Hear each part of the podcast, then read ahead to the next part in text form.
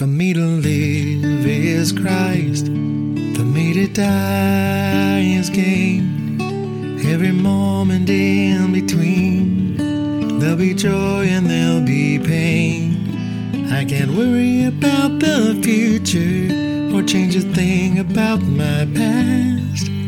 I've got this moment to believe, and I'm gonna make it last. I am filled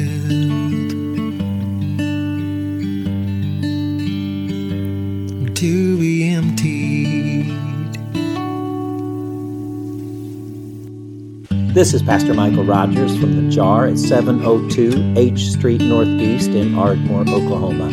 Thank you for listening to our broadcast today.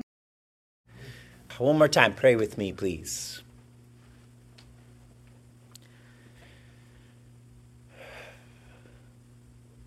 Father, we have this great opportunity to sit at your feet and to let Jesus be our rabbi, speak into our hearts and speak into our lives.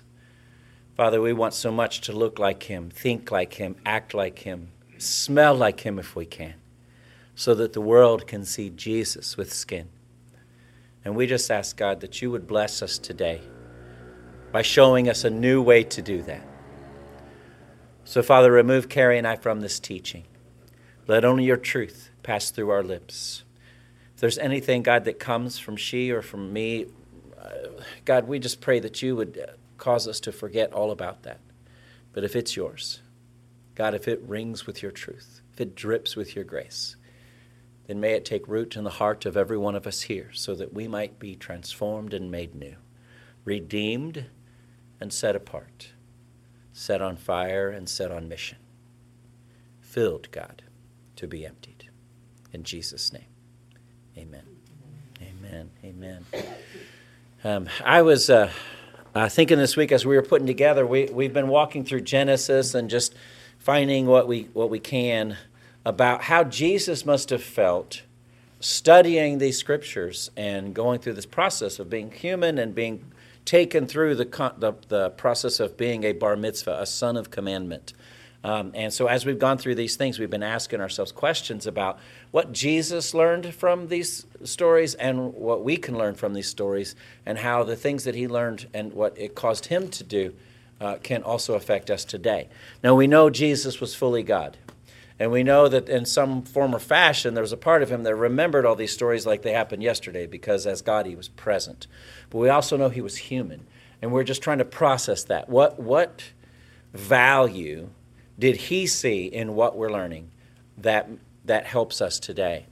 And so, as we were looking at this passage, we're going to be in uh, Genesis 14, and, and we have been walking through Abram's life, and he's about to meet this strange priest king and uh, and he's about to learn what it means to be successful. And that got me thinking about our own um, struggle with success.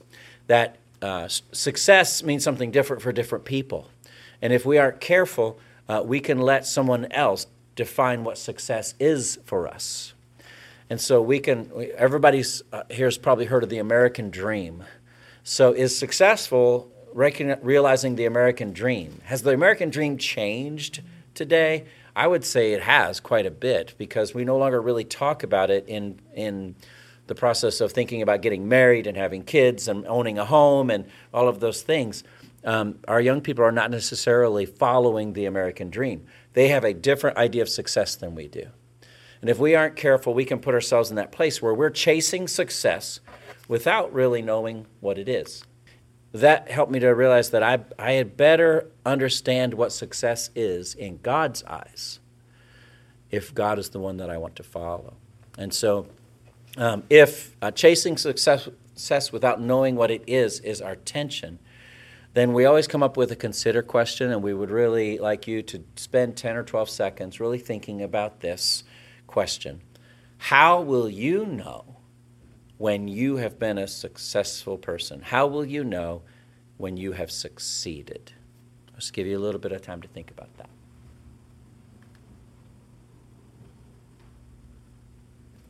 Okay, so like Michael said, we um, are going to be in Genesis chapter 14 today. Um, but before we get to the 14th chapter, we kind of want to give you just a brief synopsis of what happened, um, starting where we left off last week, which is Abram and Sarai in chapter 12, verse 10. Um, and so Michael's going to kind of walk you through 12, 13, and the beginning of 14, just brief synopsis, and then we're going to get into the verse that the verses that we really want to focus on. Okay. Right, because it, we could literally w- spend all year just in Genesis and do sermons just in Genesis all year long. So what we're trying to do is get through Genesis and Exodus in the year, and that requires us to not tell you every single story that happens, but each story that happens affects the next one. So we want you to know how it kind of played out. So Abram has been called into a new land, Canaan. You remember that his brother Haran had died and his father had stayed back in Haran when Abram came. But when he got to Canaan, he didn't just get to stay there. God said, I'm going to give you this promise. You're going to have this land. You're, you're going to be a blessing to all the nations, but you still have to live your life. And so he was still a nomad, still living in tents. He built an altar, but he kept moving, got down to the Negev. And about the time that he did, um, there was a famine in Canaan. And so he had to do something to take care of his family. So he moved, went to Egypt where there was no famine. Pharaoh there uh, was uh, a, a, a very powerful man, and Abram was worried because Sarai was so beautiful. And because she was so beautiful, he was afraid that they would kill him and keep her. So he said, You tell everybody you're my sister. And that way they won't kill me. They might even bless me. I'm just trying to figure out that that mindset where he goes to his wife and says, Okay, hear me out. You're going to be my sister for a while so that I can get rich. Okay? But the thing is, it works. They come in, they see how beautiful she is. They tell Pharaoh, he's like, I want her part of my household. And he put, brings her in there. And then he lavishes gift on, gifts on Abram because he's thinking, I'm going to marry this woman. And God, who knows that Sarai is going to be carrying the line of the Messiah, is like, oh, no, no, no. You can't be part of this household. And so he sends plagues on Egypt. And Pharaoh somehow, in some way, figures out what's causing it. And he goes to Abram and says, What have you done to me? I almost made a huge mistake. What's wrong with you? You need to get out of here now. By the way, take all these gifts. Abram walks away. He literally says, Take her and get out of here. Take her and get out of here. Abram walks away, and he's rich, and he's still alive. And he goes back to Canaan. Lot has been with him, and Lot has also received benefits from that. So they go to Canaan and they settle next to each other.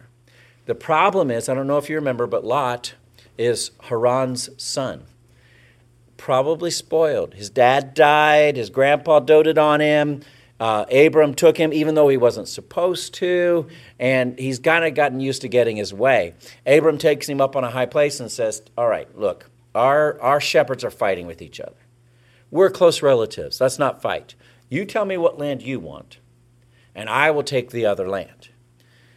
And Lot looks around and he sees that down in the Jordan Valley, it looks like Eden. It is beautiful. There's water everywhere. There's also some cities, Sodom and Gomorrah, and there's a little bit of politics, but man, this is the prime spot. And it says he looks a long time at it. And I think what he's doing is he's thinking, I know I want that land. How can I convince my uncle that this I should get this land? And after a while, he just goes ahead and openly says, I want that part. Abram says, Good, I'll settle here, you settle there, and everything will be fine. Interestingly, it says Lot leaves, and right after Lot leaves, God says, Hey, Abram, walk back up on that high place. Look at everything you have to see here. All of it is yours. And I think God is making a point of saying, I'm the giver, not you. Mm-hmm. I'm the one that's the giver. And you're going to find give and take is all through this whole passage. There's giving and there's taking. Uh, Abram is given a bunch of stuff. He goes into the new country. He gets with Lot. Lot takes this uh, special piece of land. He gets what's left. God says, No, no, no, that's not up to you. As a matter of fact, didn't I tell you to leave your relatives at home? You should have left him at home. But now he's got the best part. But I want you to know I have promised you all of this. Did you forget? Did you forget that I'm the giver? You're the receiver. You don't get to take, and you don't get to be the one to give. I'm the one that gives. And so Abram hears him and blesses God, thanks God for it and everything. They go to living their lives. The problem is because it's such a lush valley, the Jordan Valley, there are literally nine kings around the area. And five of them decide to rebel against four of them, and they have a big fight. And at the end of the fight, the kings that win drive the kings that lose away. Two of the kings that lose are Sodom and Gomorrah. They drive them through these tar pits, and there are people who are dying along the way. It is possible that the kings died there. But when, he dri- when they drive them through like that, they also then take all of their goods and all their people. And here's why because success to them was power, influence, and wealth.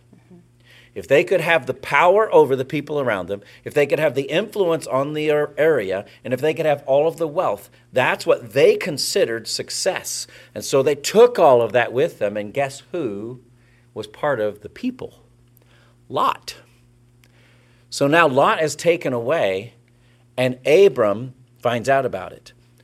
And Abram, we find out, although he is a fairly peaceful man, has 318 trained warriors in his entourage. And he has three friends, Aner, Eshcol, and Mamre. And he says, Let's go save Lot. And so he takes this small group of men and he harries and harasses the kings until he defeats them. And then he brings Lot back. Now, according to the world, Abram is now successful. He has gone and rescued Lot, and he has taken all of these possessions and all of these people, and he is now the man who has all of the power, all of the influence, and all of the wealth in that area. And that's when we come across Genesis chapter 14, verses 17 to 24. So we're going to take a look at that um, and talk about what happens. All right, so we're in 14, 17. After Abram returned from his victory over Kedorlaomer, did I say that close enough? Close enough. and all of his allies, the king of Sodom went out to meet him in the valley of Shaveh, that is the king's valley. And Melchizedek, the king of Salem and a priest of God Most High, brought Abram some bread and wine. Melchizedek blessed Abram with this blessing Blessed be Abram by God Most High, creator of heaven and earth. And blessed be God Most High, who has defeated your enemies for you. Then Abram gave Melchizedek a tenth of all the goods he had recovered. The king of Sodom said to Abram, Give back my people who were captured, but you may keep for yourself all the goods you have recovered. Abram replied to the king of Sodom, I solemnly swear to the Lord God Most High, creator of heaven and earth, that I will not take so much as a single thread or sandal thong from what belongs to you. Otherwise, you might say, I am the one who made Abram rich. I will accept only what my young warriors have already eaten, and I request that you give a fair share of the goods to my allies, Aner, Eshcol, and Mamre. So let's take a look at this story. Let's see Abram coming back from victory. And he now he has his warriors with him, he has his friends with him, and as he's making his way back, we find two kings waiting for him the king of Sodom. Now, this may be the actual king that had gotten into the mess in the first place and caused all of this. His name was Bera, which literally means in evil. And this king is coming because in the, in the victory that Abram won, think of it this way he Sodom lost to these other kings. They lost to Abram. Everything Sodom had, those kings had. Now, everything Sodom had and those kings had, Abram has. And Sodom is coming. It may have been him, but it may have been that the actual king, Bera, died in the tar pits. If so, then this is his successor, and that would make it even more poignant because if I think success is power, influence, and wealth, and I'm a king and I just lost everything, and there's the man who had it all. I want to remind him of how things are done around here, especially because Abram's the new guy. So Sodom goes to this uh, king and he talks to him about what he's supposed to do. But what he's there to do is to take. He is there to get more for himself as much as he can. There's another king, though, and his name is Melchizedek. And Melchi means king. Zedek means righteousness. His name literally means the king of righteousness. See the juxtaposition between Bara in evil and Melchizedek, the king of righteousness. This king of righteousness comes from the same area, but from a place that actually in the, in the uh, Hebrew language would be shalem, which is a root, the root of that is shalom, which means peace. Not just peace like no confrontation, peace like wholeness, like completeness, like I'm at peace with myself. He is the king of righteousness, but he is also the king of the place that's called peace. That place, Shalem, is going to become Jerusalem. And so it is the ancestor to, and so to speak, the, of the city of Jerusalem. And when Melchizedek comes, he is representing that. Um, and Jerusalem really means the place or the, the, the, uh, the wellspring of peace. Mm-hmm. And so Melchizedek, the king of righteousness, is coming from the place of peace. And when Melchizedek comes to him, he brings some bread and wine. Now, that would not be uncommon because they are coming back from a battle, and so they have had to live off whatever they could get at the time. And they may have had to live off the spoils on the way back, but they haven't had them a decent homemade meal in a while. And so Melchizedek brings them bread and wine as a sign of victory, as a sign of celebration, to say, hey, we are so glad that you did this. Matter of fact, you created peace in the region. Out of nine kings now, there's just a couple left, and most of them are peace loving and don't want anything to do with the, the politics of the day. And so I want you to see that we're celebrating the victory that you had. And then Melchizedek gives a blessing. Now, the interesting thing about Melchizedek is not only is he the king of righteousness, not only is he the king that comes from the place of peace, he also is known as a high priest of what is called El Elyon, which means the God Most High. Mm-hmm. Now, in Canaan, there were a lot of gods that were believed in. So, a reason to call the God of the universe God Most High is to show that it, whether there are other gods or not, this is the God that matters. This is the one that is greater than all. Okay? And so, as the king, he provides bread and wine. But as the priest, he's going to provide something even greater. Right. So let's look at verse 19 because the word blessed is is said 3 times here in verses 19 and 20. But I think it's really important for us to understand what each one of those blessed means, okay? So in 19 it says Melchizedek blessed Abram. And that word blessed there actually means recognized. In other words, I see you. I see your great wealth. I see what you've done. I see the victory that you that that has been provided to you and I see that you have all of these things. So I am blessing you Abram. I recognize you Abram with this blessing, right? And in, then in medieval times right. they would say they're paying homage to him. Correct. They're saying I I I'm letting you know I'm not a vassal to you. I'm not less than you but I am recognizing your place mm-hmm. and who you are. I see you. Mm-hmm. So then he says, Blessed be Abram. And that word blessed there actually means pay respect to. Mm-hmm. I am paying respect to you, Abram. And it says, by God Most High. But in most translations, that word by actually means of. So I am paying respect to you, Abram, of El Elyon Adonai. You see how that changes okay. things? He's not saying you are blessed by God.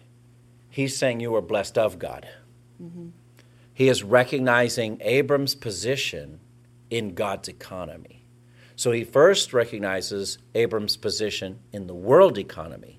I'm giving you a blessing. Mm-hmm. Then he recognizes that he is blessing him as the one who is favored by God. Right.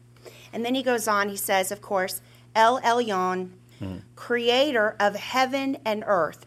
Now, there's been some uh, folks who have said that heaven there really means heaven. And then some say it's just the heavens, the whole universe, right? So there's been some debate over what that word heaven really means. But the truth of the matter is, it really doesn't matter. Mm-hmm. Because in this context, what he is saying is he is the creator of all things. Right. Whether it be heaven, heavens, or earth, he is El Elyon. He is the creator of all. He is the supreme being. Okay? So he's saying, and blessed be God Most High El Elyon Adonai again. Now that blessed in 20 and blessed means that word there is barak, which means to kneel. So he's basically saying, and I kneel, right? And kneel before the God Most High, who has defeated your enemies for you. And so he's giving credit to El Elyon, to God, for the victory that was just won. Here is Abram, 318 men versus an entire city Yeah, of five, warriors. Five kings. Five worth of kings worth of warriors. and only 318 men, and he defeated them. I mean, what are the chances, right? Very slim. So we Later know, on, Gideon's going to think he's the first one who did that. He's not. he's the second. right? So we know it's the God Most High who gives him the ability to defeat his enemies. Now, the reason why we wanted to take time to really break down those three words of blessed is because there is two um, theologies here about Melchizedek. The first theology is this is actually Christ appearing before Abram precarnate. So Christ is coming to Abram. He is the priest of the God Most High, and he is blessing Abram. That's the first theory. But the second theory, which after we studied what those three words of blessed meant, actually would be what we would call a type T Y P E. So a type is kind of like when we talked about the ark that Noah built and how we talked about the ark was a symbol of Jesus Christ. If we walk into the ark and we allow God to close the door and create salvation for us, in the same way the ark was creating salvation for all of mankind, so Jesus is our salvation, right? That is a type. So anytime we talk about a type in the Bible, a type can be a biblical person that is leading or per, or basically portraying someone who's going to come later on in the in the Bible, or it can be a symbol like the ark, or it can be um, it's either a person, a place, or a thing, right? And that can be a type. So the second theory here is is that Melchizedek is actually a type of uh, king who is representing the Christ who is to come. Yeah. Okay. So Christ is going to be priest, prophet, and king. This is a priest and king Mm-hmm. who is showing us different things that we can really attribute uh, very similar. As a matter of fact, Paul, if you really want to do a deep dive, go Right. into Hebrews, first eight chapters of Hebrews, talks about how Jesus is greater than the angels, he's greater than any man, he's greater than anything else.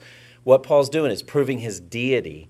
And he uses this and uh, the messianic Psalm 110 to prove that this Melchizedek is a type of the, the kind of priest that Jesus is going to be. Right. He comes from nowhere. He disappears without us knowing what happens to him next, so it's almost like he's eternal. He brings bread and wine, as Jesus is going to bring bread and wine to us so that we can remember what his sacrifice was. He is blessing them of God. He is coming from a place of peace. He is the King of righteousness. He is the King of peace. There are all of these things that are similar to Christ. And Psalm 110, we found out, is the most quoted psalm in the New Testament because it says, I have put your enemies uh, uh, under you like a uh, made, that made them your footstool. Right. He also says, I'm going to seat you at my right hand. And he says, You are going, I, I have promised, I have vowed it, it's going to happen. You are a priest forever in the Yes. order of Melchizedek. And so that concept, Jesus even references twice and could have easily said, By the way, I was Melchizedek, but doesn't. No. It, it, so could it have been him? Yes. Could it also have been a type of him? Yes. Does it matter in the end which one it was? No. Because it brings us to the same place. And Paul really does a deep dive into Melchizedek and how he is a type of Christ. And he talks about how, later on, then, he even goes throughout the tabernacle, how it's a shadow of the things that are real. Mm-hmm. The type is a shadow of the reality that is heavenly. This is an earthly view of it. I want you to have a heavenly perspective on it. Mm-hmm. And so, where for the world success is power and influence and possessions, for God, success is living inside his blessing. Mm-hmm. Success is saying, I'm going to live in his blessing no matter what. So we see this king come to Abram after his victory, and what does he do? He gives and gives and gives. He gives him bread and wine, he gives him a blessing, and he gives him the blessing of recognizing that he wasn't the one that won the battle. The battle belongs to the Lord. Uh, there's a place in Scripture where it says, Not by power nor by might, but by my spirit, declares the Lord. Mm-hmm. He's reminding him that that's the case. Mm-hmm. And right about the time he gets done talking, that other king starts talking. this king of Sodom, whose, whose name may mean in evil. And he says, 21. The king of Sodom said to Abram, Give back my people who were captured. Now, or in the Middle East at this time, this would have been normal. If a right. king had someone else take his people and his possessions, the king has a right to keep his power and influence, so he gets those people back. Okay? It is also true the second part, but you may keep for yourself all the goods you have recovered. This would also be true because the king, king of Sodom did not risk anything to get all of that back. Abram risked everything to get all that back. The king of Sodom should get the people, but Abram should get to keep everything. Spoils. So Sodom is not offering to give him something. Sodom is just recognizing the fact, that, but making it sound like he's being gracious and generous. Oh, you can keep all that other stuff. I get the people, but you get to keep the other stuff. And Abram, what Abram hears is he hears a trap if I take anything from this person, I'm, I'm putting myself in a place where he can say, well, the only reason Abram's where he is is because of me. So Abram replies to him, I solemnly swear, I can see him holding up his right hand, like I, I'm telling the whole truth, nothing but the truth. I solemnly swear to the Lord, God Most High, Adonai El, El Elyon, is actually Yahweh El Elyon, but the Jewish people don't like to say out loud the, the name of God, Yahweh. Right. So they would say Adonai, Adonai El Elyon, creator of heaven and earth, which, by the way, that word creator can also mean possessor. And if you possess something, you own it. And if you own it, it's only yours to give. He just learned the lesson after trying to give something to Lot. And he says, I remember now, this is all his anyway. Mm-hmm. So it doesn't matter what this king wants, it's all his. So he says, I sw- solemnly swear to the Lord God Most High, creator of heaven and earth, that I will not take so much as a single thread or a shoestring. I'm not taking a sandal thong from you. Otherwise, you might say, I'm the one who made Abram rich. The only thing he asks is that Sodom allows his warriors to take their share because they put in the risk, and that his friends would get their share because they helped. But for himself, he takes Nothing. He says, You know what? I already have the blessing of God. I already have the blessing of the King of righteousness and the King of peace. I already have wealth from when I was with Pharaoh. I need nothing from you. Everything I have comes from him, and I want to honor him and not. A way to, to think about living in his blessing is living in his blessing makes us generous and grateful. He was generous in that he made sure that his friends all got what they needed he was generous not only in that, but in saying, here, uh, um, the part that we skipped right there in the middle is then Abram gave Melchizedek a tenth of all the goods that he had recovered. Abram's response to Melchizedek is to pay tribute to him, even though they are equals in this, in this situation.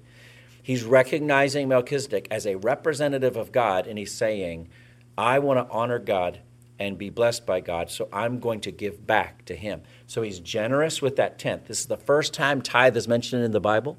Notice it's before Moses and Aaron, it's before the Levitical priesthood, it's before the law, it's before any established idea of how you're supposed to live your life has been set by God.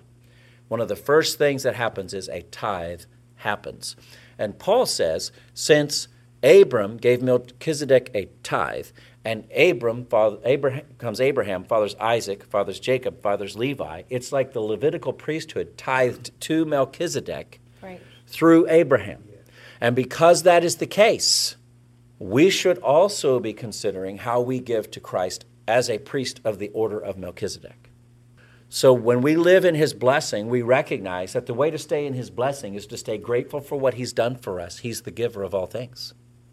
And to be generous with it because we can't outgive God. Right.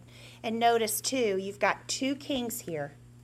Right? So one of the things we're learning from Abram here is aligning yourself with those who align with God. Amen. He had a choice. Abram did in that moment. He had two different kings with two different ideas. One was evil and one was with God. And he chose in that moment to align himself with the king who, who was the priesthood or in was following it with God. And I think that's really important. We need to remember that we should always be aligning with what God says, not with what other people say. Right? And so a lot of times in the church we can get wrapped up in this. You mm-hmm. know, if we've been going to church for a long time or with a group of people for a long time and you've been my friend for 20 years, you know, and you're disagreeing with something, it's not that I don't love you, but I need to be asking myself, is this still in line with what God wants? Or is this in line with what Michael wants? Right. Right. Right? So we need to learn this lesson here from Abram, which is always make sure, no matter what your ties are, no matter what your family relationship is, you always still need to ask yourself, is this the will of God? Does this align with what He would want? And is God still in the driver's seat? I would say this is one of the main reasons for division in the church today. Is that we sometimes think because we are aligning with our friends that we are aligning with God, but we've never even asked Him what He thinks. I don't know about you, but there are some times when I pray, and when I'm when I'm praying, I'm not really asking God. What I'm doing is telling God what I hope happens. Right. And we can get to the place where we are praying to God, but we're telling Him what we hope happens because our friend or our relative or this leader that we followed for so long or this pastor that we love so much, we're looking at that and we're saying, Boy, we, I really want them to be right. So, God, can you make them right? And I'll align with them. When what we need to be doing is saying, God, if my brother or sister, if my pastor, if my elder, if my deacon, if my Sunday school leader, if my friend is being led astray, let me be the one who sees it so that I can bring them back within alignment to your will. Instead of saying, I'm going to I'm going to I'm going to trust that they know what they're talking about and I'm going to align with them because they're probably with God. Let's be sure that we really are aligning with God in what he wants instead of what a person wants. Right. At the same time, it is also true that people notice when we are living in his blessing. It doesn't say Melchizedek ever met Abram before. We don't know what their relationship was before. But when Melchizedek came with bread and wine for the warriors, we don't know if he was intending to bless or not. But what we do know is once he was in the presence of Abram, there was something about Abram where he said, You're of the God Most High. You're someone who has been listening to him. God gave you that victory. And he blesses him, he recognizes him as one who is blessed of God, not just blessed by God. To be blessed of God means I'm living in his blessing. I'm not just asking him for his blessing. And we sometimes, when we pray, we ask for his blessing and he becomes Santa Claus. We need to ask if we can live and be a part of his blessing. And that means fill us so that we can be emptied for others. Right. And that's why we teach what we teach here at the church. So when another question you can ask yourself is when I reach accomplishments, do people recognize me in that? Mm. Or do they recognize God in that? yes. And that's a question we need to be asking yourself whenever you do find success, whatever that may be, little or small. We need to remember that we are giving God the glory and don't take that from Him. And people need to recognize that in us. The other thing that I've noticed about this story with Abram is that he was prepared to act when God called him. Last week we talked about the call. And what does that mean? What is God asking you to do that's outside of your comfort zone or maybe in your comfort zone? What is He calling you to do? And here we see in this story, Abram had 318 trained men just sitting ready to go, ready to fight, right? I mean, he was prepared. He, I don't know if he knew that there was, I'm sure he knew some of the grumblings. Probably some tension. But he was prepared. Yeah. He was prepared to tech protect his family, to protect his own. And just like we talked about, Lot gets captured. The first thing he does is say, I got to go rescue my nephew and his family. Right. right. His loyalty to his family, and he's prepared and ready to go. I had put this put this down, but when our eldest son Eli, he played football in high school mm. all four years, and he played in middle school, and he really never got to start. He was a good player. He was, you know, he was always there for practices. He was always there to, on the sidelines, geared up and ready to go. Um, but he never got to start. But he wanted to play, and all week in practice, he gave it everything he had to coach. Um, as a matter of fact, I remember the first time he got knocked out, which I really didn't want to know about, because the coach had put him up against one of the best players. One of their tackle, best running backs. No tackle. one else would take him on. He was yeah. saying, "Who wants who wants to go against this guy?" And no one would say yes. And Elijah said, "I will, coach." Elijah said, "I'll do it." He said, "All right, Eli."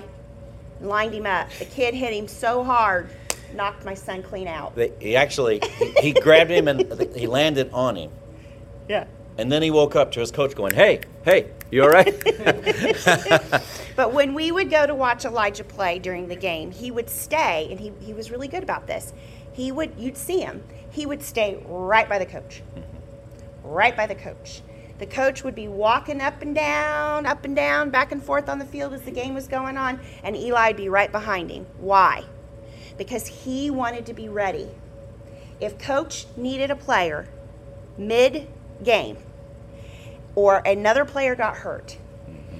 if he turned to look to see who he was going to call, first thing he saw was 42. In, he'd see 42 Elijah yep. Rogers. Yep. Eli, go out.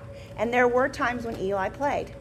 And I really think it's because even though he wasn't the biggest kid or the strongest kid out there, the all four years of high school, he was already always right next to coach on on his heels, right? Saying, "I'm ready to play coach. That's good. Put That's good. me in." And so the question is, does God know he can count on you when he needs a player? Mm. And are you ready? Like right. Abram was. Right? So instead of worrying about being blessed by God, be blessed of God. Mm-hmm. Because if you're blessed of God, then you're always ready and whatever he asks, whatever he's willing to do. And we've talked about this a little bit before. The big yeses don't happen right away. They start with the little yeses. And a lot of times the big yeses are to send people out to convince everybody to do the little yeses because it's the little yeses where God works in real life. The, the big yeses are the ones we see, but the little yeses are the ones that move people into faith. And that's that's what we see happening uh, all around us. And, and we're excited to get to be a part of that. But we want you to see that this is what it means to be successful. Being successful doesn't mean you have a lot of power to be able to do things for God. It doesn't mean you have a lot of influence to be able to get things done for God. And it doesn't mean have a lot of wealth so you can afford to uh, support things for God. It means being blessed of God in such a way that when He turns around to see who He can send, whom shall I send? You're just like Isaiah. You're right there going, Here am I, send me. Or our son Elijah if you're playing football. Mm-hmm. I think the other thing too, when we're going back to the gratefulness and the tenth, I'm pretty sure, and I know I would feel this way, if I have two kings show up and one king sees me, right? We saw three blessings there. He sees me, he recognizes me, and then he honors me with a blessing from God Most High. In my mind, I would be thinking, wow, God really does, once again, he has shown up and showed me that he loves me and enough to send this king to tell me so. Right? And so out of that comes gratefulness. Mm. Abram recognizes it, he sees it, and he has a grateful heart yes. for that blessing. And therefore then gives a tenth. And when we give, whether it be of money, of time, of talent, right? Because when we say giving here at the jar, we're not just talking about money. We're talking about your gifts and your abilities that God has given you to be ready on the sideline to be put in for play. And, you know, he's saying, Abram, when he, he saw this, he was so grateful that he said, I'm going to give back a tenth of all the things that I have gained because God has blessed me so much. 1 John 4 1 says, Great is the love that the Father has lavished upon us, that we should be called children of God. And that is what we are we are already blessed. If He never gives us anything else, We are already blessed to be called children of God and to be saved from an eternity in hell and to get an opportunity to spend all of eternity with Him. That in itself is a blessing. I can walk in that blessing of God, but as I do, what I'm going to find is the seeds that I plant are going to grow and sprout. The more seeds I plant, the more growth and the more sprouting because you can't outgive God. Right. And so when I put myself in that place, now I know Pastor Steve's story is God reduced him to nothing, and when he started back up from nothing, he started tithing right away. We had an opposite experience. When we understood the real value of tithing, we were at a place where we couldn't tithe and still pay our bills. Right. We had to start somewhere, pick a percentage, and be faithful with it, and say, God, if you're faithful with this, we'll give you a little more. Until we could get to the place where now we're, ti- we're above our tithe because we believe Right. that God will bless us because we are doing it. So we give to the jar just like we ask everyone else to consider doing. Right. Because God wants us to be faithful in our giving because we are giving to Him in His kingdom work. Whether it be money, time, or talent, it's we are all a part of His kingdom and we're giving towards that kingdom. I have this other cute little illustration. It's so cute. Yes. Pastor Dean Rucker of Sunset Point Baptist Church in Clearwater, Florida, was inspired by something his four year old son said. He was teaching his four year old son Blaze to tithe. Part of Dean's Sunday morning schedule was preparing Blaze's offering. He gave Blaze $1 to put in an offering envelope with his name on it to give during his Sunday school class. And he would do this every week. One Sunday, Blaze was all about it. He put the dollar bill in the envelope. He licked it, little four year old, licked it, sealed it, was all excited, had it in his hand. And all of a sudden, he got real serious and he turned to his dad and he said, Daddy, is God going to open it? right?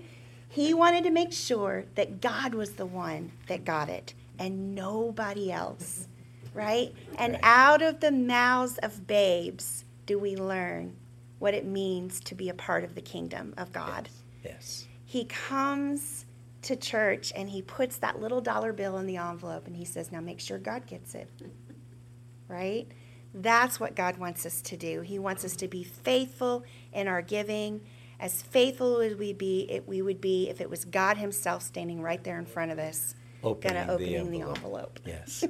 All right. So, what does it mean to be successful in God's economy? So, first, we are successful when we give thanks for His provision. One of the ways that we can walk being blessed of God, walk in His blessing, is to be grateful for what He has done. And we've we've tried this. Uh, Keith and I, uh, our guitarist, uh, did this uh, in November, I think it was. We we shared three things we were thankful for each day. We I'd text my three to him, he'd text his three to me. And it is amazing how it changed our perspective. And and I am I'm not as good at thinking of three things, but now anything that happens, I'm imme- my predisposition is to say, "Man, God is awesome that He would give us that." Mm-hmm. I know that nothing comes to me. There is no good thing that comes to me unless it comes from Him. And so, one of the ways to walk in His blessing is to be grateful for His provision at all times. Hebrews 12 28 says, Since we are receiving a kingdom that is unshakable, let us be thankful and please God by worshiping Him with Yes. holy fear Yes. and all. If you want to mature in your walk with Christ, that's the way to start. Is just to be thankful, even for the little things. Now, I believe Abram was things. thankful, but the very next thing he did is the second step, which is we are successful when we return a portion to him. 2 Corinthians 9:11 speaks to what uh, Pastor Steve was talking about. Yes, you will be enriched in every way so that you can always be generous. And when we take your gifts to those who need them, they will thank God.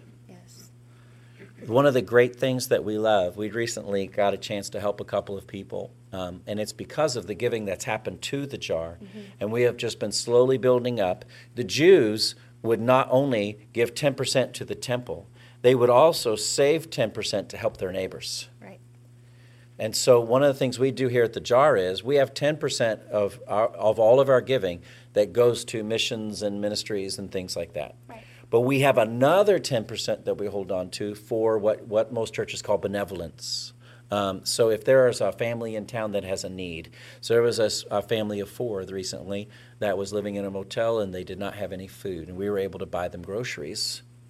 That is a blessing. We are we are we were able to do that because there were people who gave to the jar in the first place so we could have that money set aside and we could help them out with that. You're going to be enriched in every way so that you can be generous because when you are generous and we take those gifts and help those who need them, they will thank God. And I can promise you there was a whole lot of thank God happening in that little family that day.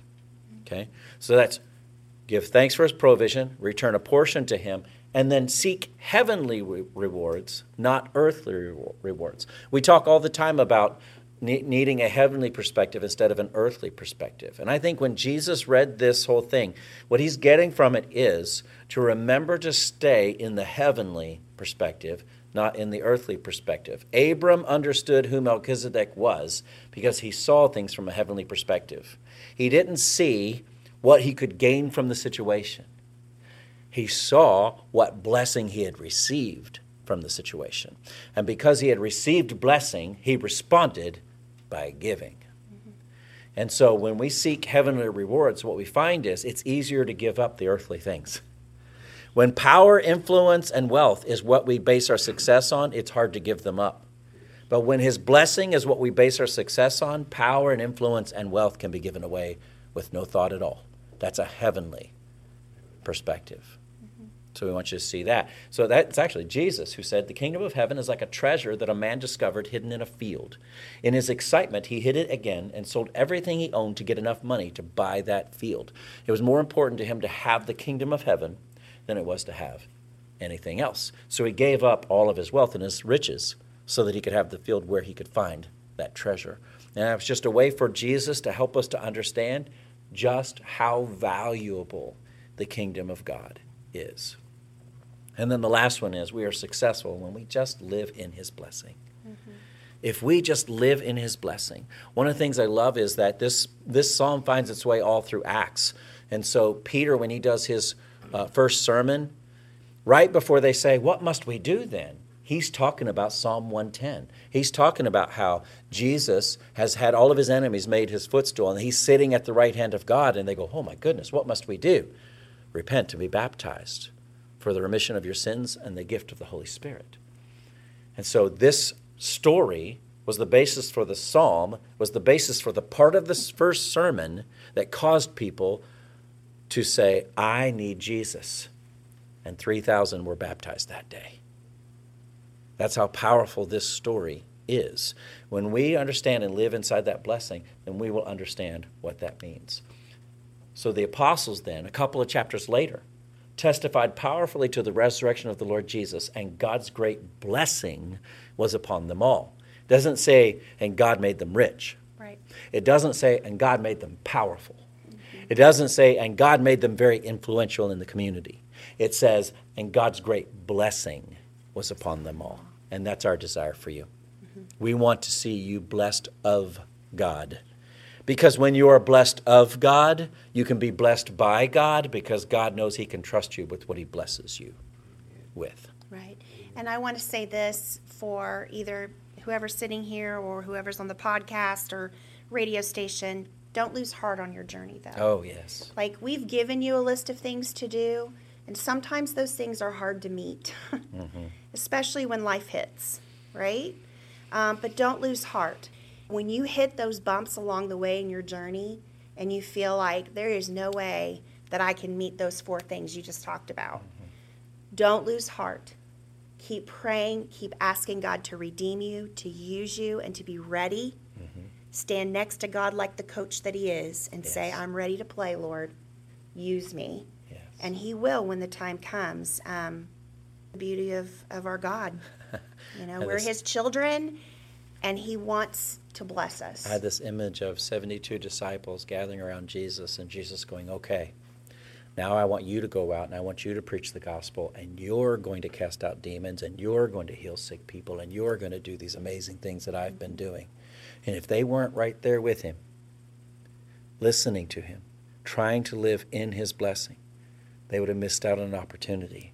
Later, when they come back, Jesus says, I saw Satan fall like lightning from heaven because they got a chance to be a part of the mission and ministry of Jesus Christ. We have to trust that God's going to complete the good work within you, mm-hmm. the good work that He has started. And, you know, we're not blessed because we're good people. Yes. We're blessed because we are His children. Yes. And when we say yes to Him, He's going to say yes to us because that's the God we serve. Thank you for listening to The Jar. We want you to know the foundation of all this teaching comes from my book, Rethink, which is part of a series called Finding Hope Faith for the Frustrated. And it's for those people who love Jesus, but they're struggling with the church and trying to understand where they fit inside the faith. It can be found on Amazon or Barnes & Noble. You can ask for it at any bookstore. We ask that you would think about buying a copy and exploring further what it means to rethink your faith and follow Jesus with all of your heart, all of your soul, all of your mind, and all of your strength.